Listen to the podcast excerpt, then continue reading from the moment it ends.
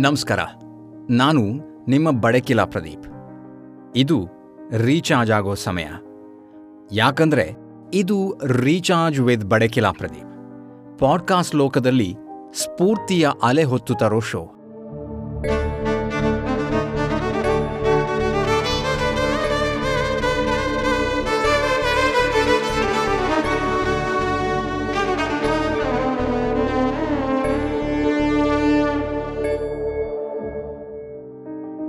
ಬನ್ನಿ. ಒಂದಿಷ್ಟು ಮಾತುಗಳ ಮೂಲಕ, ಒಂದಷ್ಟು ಕಥೆಗಳ ಮೂಲಕ ರೀಚಾರ್ಜ್ ಆಗೋಣ. ಕಲೆ ಒಬ್ಬನನ್ನ ಯಾವ ಉತ್ತುಂಗಕ್ಕೂ ಕರೆದೊಯ್ಯಬಹುದು. ಅದಕ್ಕೆ ಸಾವಿರ ಸಾವಿರ ಉದಾಹರಣೆಗಳಿವೆ. ಅದೇ ಕಲೆಯಲ್ಲಿ ಮಿಂದೆದ್ದು, ಗೆದ್ದು ಬಂದವರ ಮಧ್ಯೆಯೇ ನಮಗೆ ಸಿಗುವ ಅವೆಷ್ಟೋ ನಟರು ಇನ್ನೊಂದು ಗೆಲುವಿಗಾಗಿ ಕಾದು ಕಾದು ಮತ್ತದು ಸಿಗದೆ ಹೋದಾಗ ಏನಾಗ್ತಾರೆ? ಅವರ ಬಾಳಿನ ಸ್ಟೋರಿ ತುಂಬಾ ಇಂಟ್ರೆಸ್ಟಿಂಗ್ ಆಗಿದ್ರೂ ಕೂಡ ಅದನ್ನ ಕೇಳೋರು ಇಲ್ಲದೆ ಹೋಗೋದೇ ದೊಡ್ಡ ಸ್ಟೋರಿ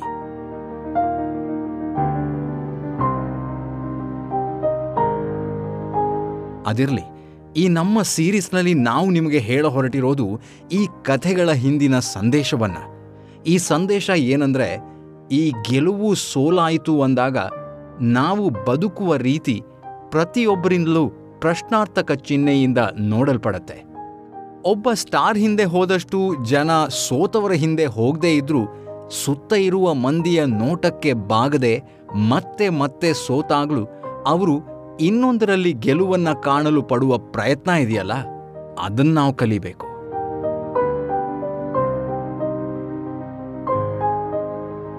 ಆಗಲ್ಲ, ನಾನು ಸೋತೆ, ಇನ್ಮುಂದೆ ಮಾಡೋದೇನಿಲ್ಲ ಅಂತ ಅತ್ತ ನೇಣಿನ ಕುಣಿಕೆಗೋ, ಇಲ್ಲ ವಿಷದ ಬಾಟ್ಲಿಗೋ ಶರಣಾಗೋದು ಸುಲಭ ಏನೋ.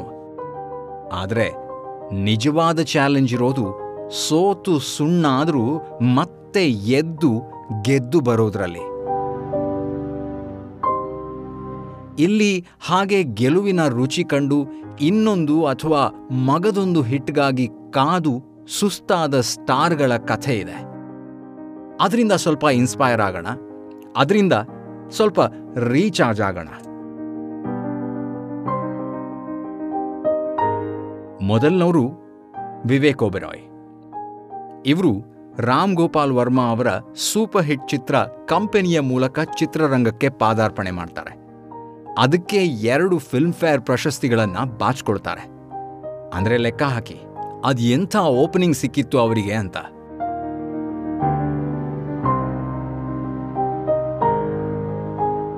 ಇನ್ನು ಅದಾದ್ಮೇಲೆ ರೋಡ್ ಸಾತಿಯಾ ಕಾಲ್ ಹೀಗೆ ಒಂದಾದ್ಮೇಲೊಂದು ಬ್ಲಾಕ್ ಬಸ್ಟರ್ ಚಲನಚಿತ್ರಗಳನ್ನು ಕೊಡ್ತಾನೆ ಹೋಗ್ತಾರೆ. ಬಾಲಿವುಡ್ನ ಸೂಪರ್ ಸ್ಟಾರ್ ಆಗುವ ಭರವಸೆ ಮೂಡಿಸ್ತಾರೆ.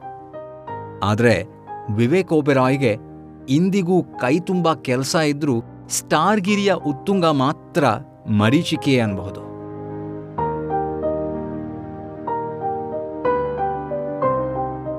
ತಂದೆ ಬಾಲಿವುಡ್ನ ಮೇರು ನಟರಾಗಿದ್ರು. ಸಹಜವಾಗಿಯೇ ಮಗ ವಿವೇಕ್ ಓಬೆರಾಯ್ ಬಾಲಿವುಡ್ನಲ್ಲಿ ನಟನಾಗ್ತಾರೆ. ಆರಂಭದಲ್ಲಿಯೇ ಪ್ರಶಸ್ತಿಗಳನ್ನ ಬಾಚ್ಕೊಳ್ತಾ ಹೋಗ್ತಾರೆ. ಎರಡು ಸಾವಿರದ ಎರಡರಲ್ಲಿ ಸಾಥಿಯಾ ಅನ್ನೋ ಚಿತ್ರದಲ್ಲಿ ನಟಿಸ್ತಾರೆ. ಈ ಸಿನಿಮಾ ಬ್ಲಾಕ್ ಬಸ್ಟರ್ ಹಿಟ್ ಆಗತ್ತೆ. ನಾಲ್ಕರಲ್ಲಿ ಮಾಸ್ತಿ ಮತ್ತು ಯುವ, ಏಳರಲ್ಲಿ ಔಟ್ ಅಟ್ ಲೋಕಾಂಡ್ವಾಲಾ. ಹೀಗೆ ಅವರು ಚಿತ್ರಗಳನ್ನು ಮಾಡ್ತಾ ಹೋಗ್ತಾರೆ, ಅವುಗಳೆಲ್ಲ ಸೂಪರ್ ಹಿಟ್ ಆಗ್ತವೆ.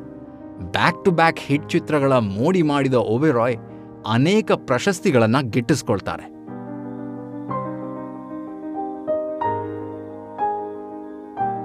ತಮ್ಮ ನಟನೆ ಮೂಲಕ ಬಾಲಿವುಡ್ ಅಂಗಳದಲ್ಲಿ ಹೆಸರಾಂತ ನಟನಾಗ್ತಾರೆ ಅನ್ನುವಂತಹ ಭರವಸೆಯನ್ನ ಮೂಡಿಸ್ತಾರೆ.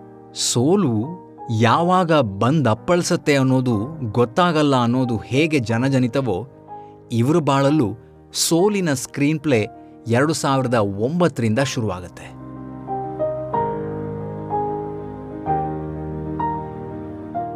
ಸ್ಕ್ರೀನ್ ಮೇಲೆ ಮಿಂಚ್ತಾ ಇದ್ದ ವಿವೇಕ್ ಒಬರಾಯ್ ಅನ್ನೋ ಹ್ಯಾಂಡ್ಸಮ್ ನಟ ಅದ್ಯಾಕೋ ಮಂಕಾಗ್ತಾ ಹೋದ್ರು. ಎರಡು ಸಾವಿರದ ಒಂಬತ್ತರಲ್ಲಿ ಕರ್ಬಾನ್, ಮುಂದಿನ ವರ್ಷ ಪ್ರಿನ್ಸ್ ರಕ್ತಚರಿತ್ ಹೀಗೆ ಬ್ಯಾಕ್ ಟು ಬ್ಯಾಕ್ ಸೋಲನ್ನ ಕಾಣ್ತಾ ಹೋದ್ವು. ಎರಡು ಸಾವಿರದ ಇಪ್ಪತ್ತರಲ್ಲಿ ಪ್ರಧಾನಮಂತ್ರಿ ನರೇಂದ್ರ ಮೋದಿ ಜೀವನಾಧಾರಿತ ಚಿತ್ರ ಪಿ ಎಂ ನರೇಂದ್ರ ಮೋದಿ ಕೂಡ ಪ್ರೇಕ್ಷಕರ ಮನ ಸೆಳೆಯೋದಿಲ್ಲ.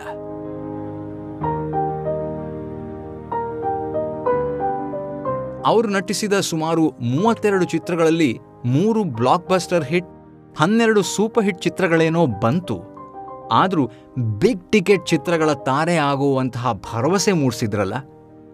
ಆ ಉತ್ತುಂಗವನ್ನು ಅವರು ಸೇರೋದಕ್ಕೆ ಸೋಲ್ತಾರೆ. ಇದಕ್ಕೆ ಮುಖ್ಯ ಕಾರಣ ಪಾತ್ರ ಅಥವಾ ಸಿನಿಮಾಗಳ ಆಯ್ಕೆ ಅಂತಾರೆ ಚಿತ್ರೋದ್ಯಮದ ಎಕ್ಸ್ಪರ್ಟ್ಗಳು. ಅದ್ಭುತ ನಟನೆ ಹಾಗೂ ಪ್ರಸಿದ್ಧಿ ಮಾತ್ರ ಪ್ರೇಕ್ಷಕರ ಮನ ಗೆಲ್ಲೋದಕ್ಕೆ ಸಾಧ್ಯ ಇಲ್ಲ. ಅದ್ರ ಜೊತೆ ಪಾತ್ರಗಳ ಆಯ್ಕೆ ಮುಖ್ಯವಾಗಿರುತ್ತೆ ಅಂತಾರೆ.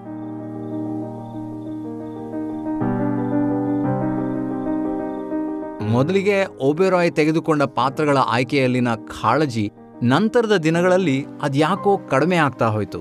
ಸಿನಿಮಾ ಅಥವಾ ನಟನಾ ಕ್ಷೇತ್ರದಲ್ಲಿ ಪಾತ್ರಗಳ ಆಯ್ಕೆಯಲ್ಲಿ ಸೋತ್ರೆ ವೃತ್ತಿ ಜೀವನದಲ್ಲಿ ಸೋತ್ ಹಾಗೆ ಅನ್ನೋದಕ್ಕೆ ಅವರು ದೃಷ್ಟಾಂತವಾಗ್ತಾರೆ. ಬಾಲಿವುಡ್ನ ದೊಡ್ಡ ನಟ ನಟಿಯರ ಜೊತೆ ವಿವಾದಗಳನ್ನು ಕೂಡ ಮಾಡ್ಕೊಳ್ತಾರೆ.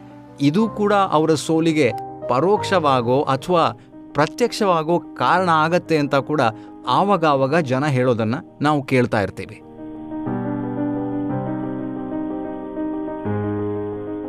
ಅದರ ಜೊತೆ ಜೊತೆಗೆ ವಿವಾದಗಳು ಅವರ ಪ್ರಸಿದ್ಧಿಯನ್ನು ಕಬಳಿಸ್ತಾನೆ ಹೋಗುತ್ತೆ.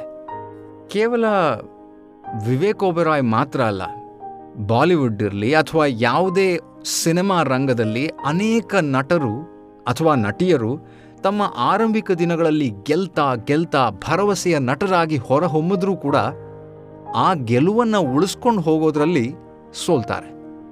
ಅಂಥವರು ಅನೇಕರಿದ್ದಾರೆ. ಇವತ್ತು ನಾವು ಬಾಲಿವುಡ್ನ ಇನ್ನೊಬ್ಬ ನಟನ ಬಗ್ಗೆ ಕೂಡ ಇಲ್ಲಿ ಕೇಳೋಣ.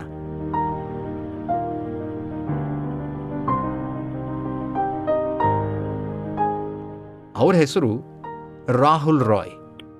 ತೊಂಬತ್ತರ ದಶಕದ ಬ್ಲೂ ಐಡ್ ಬಾಯ್ ಆಗಿ ಹೊರಹೊಮ್ಮಿ ನಂತರ ಹೇಳ ಹೆಸರಿಲ್ಲದಾಗಿಯೇ ಹೋಗ್ತಾರೆ. ತೊಂಬತ್ತನೇ ಇಸವಿಯಲ್ಲಿ ಬಂದ ಬ್ಲಾಕ್ ಬಸ್ಟರ್ ಚಿತ್ರ ಆಶಿಕಿ ಸಿನಿಮಾದ ಹೀರೋ ರಾಹುಲ್ ರಾಯ್. ಎಲ್ಲ ಲವರ್ಗಳಿಗೆ ಆ ಸಿನಿಮಾ ಅಷ್ಟೊಂದು ದೊಡ್ಡ ಕ್ರೇಜ್ ಹುಟ್ಟಿಸಿರತ್ತೆ. ನಂತರ ಫಿರ್ ತೇರಿ ಕಹಾನಿ ಯಾದಾಯಿ ಅಲ್ದೇನೆ ತೊಂಬತ್ತರ ದಶಕದಲ್ಲಿ ಇನ್ನೂ ಅನೇಕ ರೊಮ್ಯಾಂಟಿಕ್ ಚಿತ್ರಗಳಲ್ಲಿ ನಟಿಸ್ತಾರೆ. ಆದರೆ ಅದ್ಯಾವುದು ಆಶಿಕಿ ಚಿತ್ರ ತೋರಿಸಿದ ಭರವಸೆಯನ್ನ ಮೇಲೆತ್ತೋದಕ್ಕೆ ಸಹಾಯನೇ ಮಾಡಿಲ್ಲ.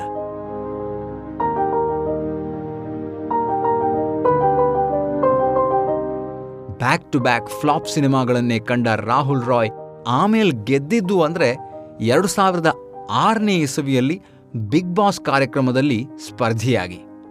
ಹಾಗಂತ ಒಂದು ಸೂಪರ್ ಹಿಟ್ ಚಿತ್ರ, ಅದಾದ್ಮೇಲೆ ಕೆಲವೊಂದು ಸೋಲಿನ ಸಾಲುಗಳು ಅವರನ್ನು ಹಿಮ್ಮೆಟ್ಟುವಂತೆ ಮಾಡಲಿಲ್ಲ.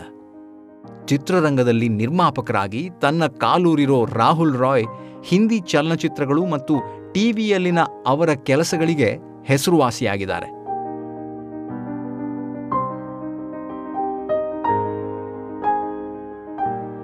ಇವತ್ತಿಗೂ ತಮ್ಮ ಆಶಿಕಿ ಚಿತ್ರಕ್ಕಾಗೇನೆ ಜನರಿಂದ ಗುರುತಿಸಲ್ಪಡುವ ಆ ನಟನಿಗೆ ಅಷ್ಟೊಂದು ಏರಿಳಿತಗಳು ಅದೆಷ್ಟು ಯಾತನೆ ನೀಡಿರಬಹುದು? ಒಂದು ಗೆಲುವು ತನಗೆ ಮುಳ್ಳಾಯತೆ ಅನ್ನೋವರೆಗೂ ಯೋಚನೆ ಬಂದಿರಬಹುದು. ಅದೆಲ್ಲ ಹಾಗೇನೆ. ನಮ್ಮ ಈ ಸರಣಿಯಲ್ಲಿ ನಾವು ಹೆಕ್ಕಿ ತಂದಿರುವ ಕಥೆಗಳಲ್ಲಿ ಗೆಲುವಿನ ಸಿಹಿಯ ಬೆನ್ನಲ್ಲೇ ಬರೋ ಸೋಲಿನ ಕಹಿಯ ಕಥೆಗಳಿವೆ.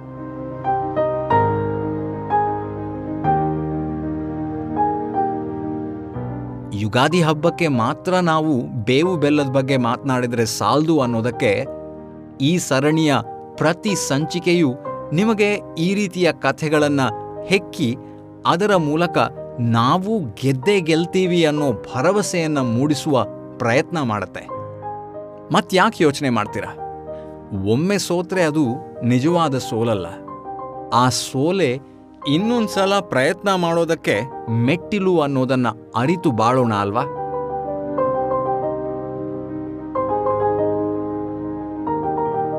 ಗೆಲ್ಲೋದು ಅಭ್ಯಾಸವಾಗಬೇಕೆಂದೇನಿಲ್ಲ. ಗೆಲ್ಲೋದರತ್ತ ಎಡೆ ಬಿಡದೆ ನಡೆಯೋ ಹುಮ್ಮಸ್ಸು ಮೈಗೂಡಿಸ್ಕೊಳ್ಳೋಣ. ಒಂದಲ್ಲ ಒಂದಿನ, ಒಂದಲ್ಲ ಒಂದು ರೀತಿಲಿ ಗೆಲುವು ನಮ್ಮ ಕೈ ಹಿಡಿಯತ್ತೆ. ಅದಿಲ್ಲಾಂದ್ರೂ ನಾವು ಮಾಡಿರೋ ಪ್ರಯತ್ನದ ಕುರಿತ ಸ್ಯಾಟಿಸ್ಫ್ಯಾಕ್ಷನ್ ಇದೆಯಲ್ಲ? ಅದು ನಮಗೆ ನೆಮ್ಮದಿಯ ನಿದ್ದೆ ಕೊಡುತ್ತೆ. ಆದರೆ ಈ ಶೋ ನಿಮಗೆ ನಿದ್ದೆ ಮಾಡೋದಕ್ಕಲ್ಲ, ಎದ್ದು ನಿಲ್ಲೋದಕ್ಕೆ ಪ್ರೇರೇಪಣೆ ಆಗಬೇಕು ಅನ್ನೋ ಆಶಯ ನಮ್ಮದು